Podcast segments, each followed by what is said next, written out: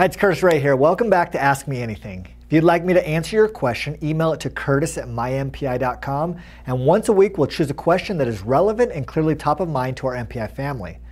Today's question comes from Dana from Illinois. Dana asks, is MPI better than a Roth IRA using the S&P 500 index fund? Everyone has their own definition of better, which is subjective. So let's do a side by side of the Roth IRA using index funds versus MPI in regarding to retirement income. Warren Buffett wrote in the Berkshire Hathaway 2016 annual shareholder letter, "My regular recommendation has been a low-cost S&P 500 index fund.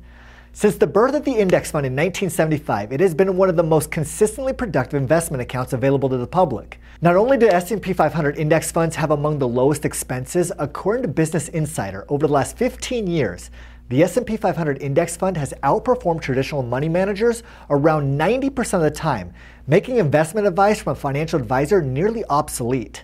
An S&P 500 index fund inside of a Roth IRA is recommended by many financial influencers. As mentioned previously in many of my past videos, it can be a great investment with one glaring flaw. With all the advantages, producing maximized retirement income is not one of them. There's great potential using an S&P 500 index fund inside of the Roth IRA to hit a home run every now and then, even outproducing a secure compound interest account such as MPI in the early years. However, since many people invest throughout their life as part of a retirement strategy, the better question is can it outperform MPI over 25 years? Taking the actual returns of the S&P 500 index from 1996 to 2020 with reinvested dividends, accounting for both home runs as well as the strikeouts, versus the slow, steady, and secure method of MPI that has the security of the 0% floor in exchange for an assumed 10% cap. What would have been the outcome? Using an S&P 500 index fund inside of the tax-advantaged Roth IRA is typically touted by experts that refer to account value and low expenses as the reward, while MPI claims are based on security and maximum retirement income. Using actual historical data, here are the results of the head-to-head matchup for a 35-year-old individual contributing $500 a month for 25 years. An S&P 500 index fund inside of the Roth IRA had an average return of around 9.22%, whereas MPI only averaged 6.6%. With the great performance of the 1990s, an S&P 500 index fund produced a higher account balance than the MPI out of the gate. But once MPI began to mature through the relock feature, increasing the number of buckets producing secure compound interest for you, and not experiencing the catastrophic effects of the down markets of the 2000s, MPI would have slightly outproduced the S&P 500 index fund in those 25 years. However, that's only part of the story.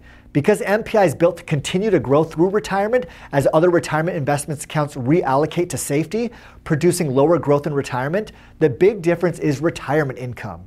In our example, while MPI can produce up to $66,000 of tax-free annual retirement income, the Roth IRA, built using S&P 500 index funds and then following the theory of the 4% rule, sprint, run, jog, and then walk, would have produced an underwhelming retirement income of around $22,000 in the same year.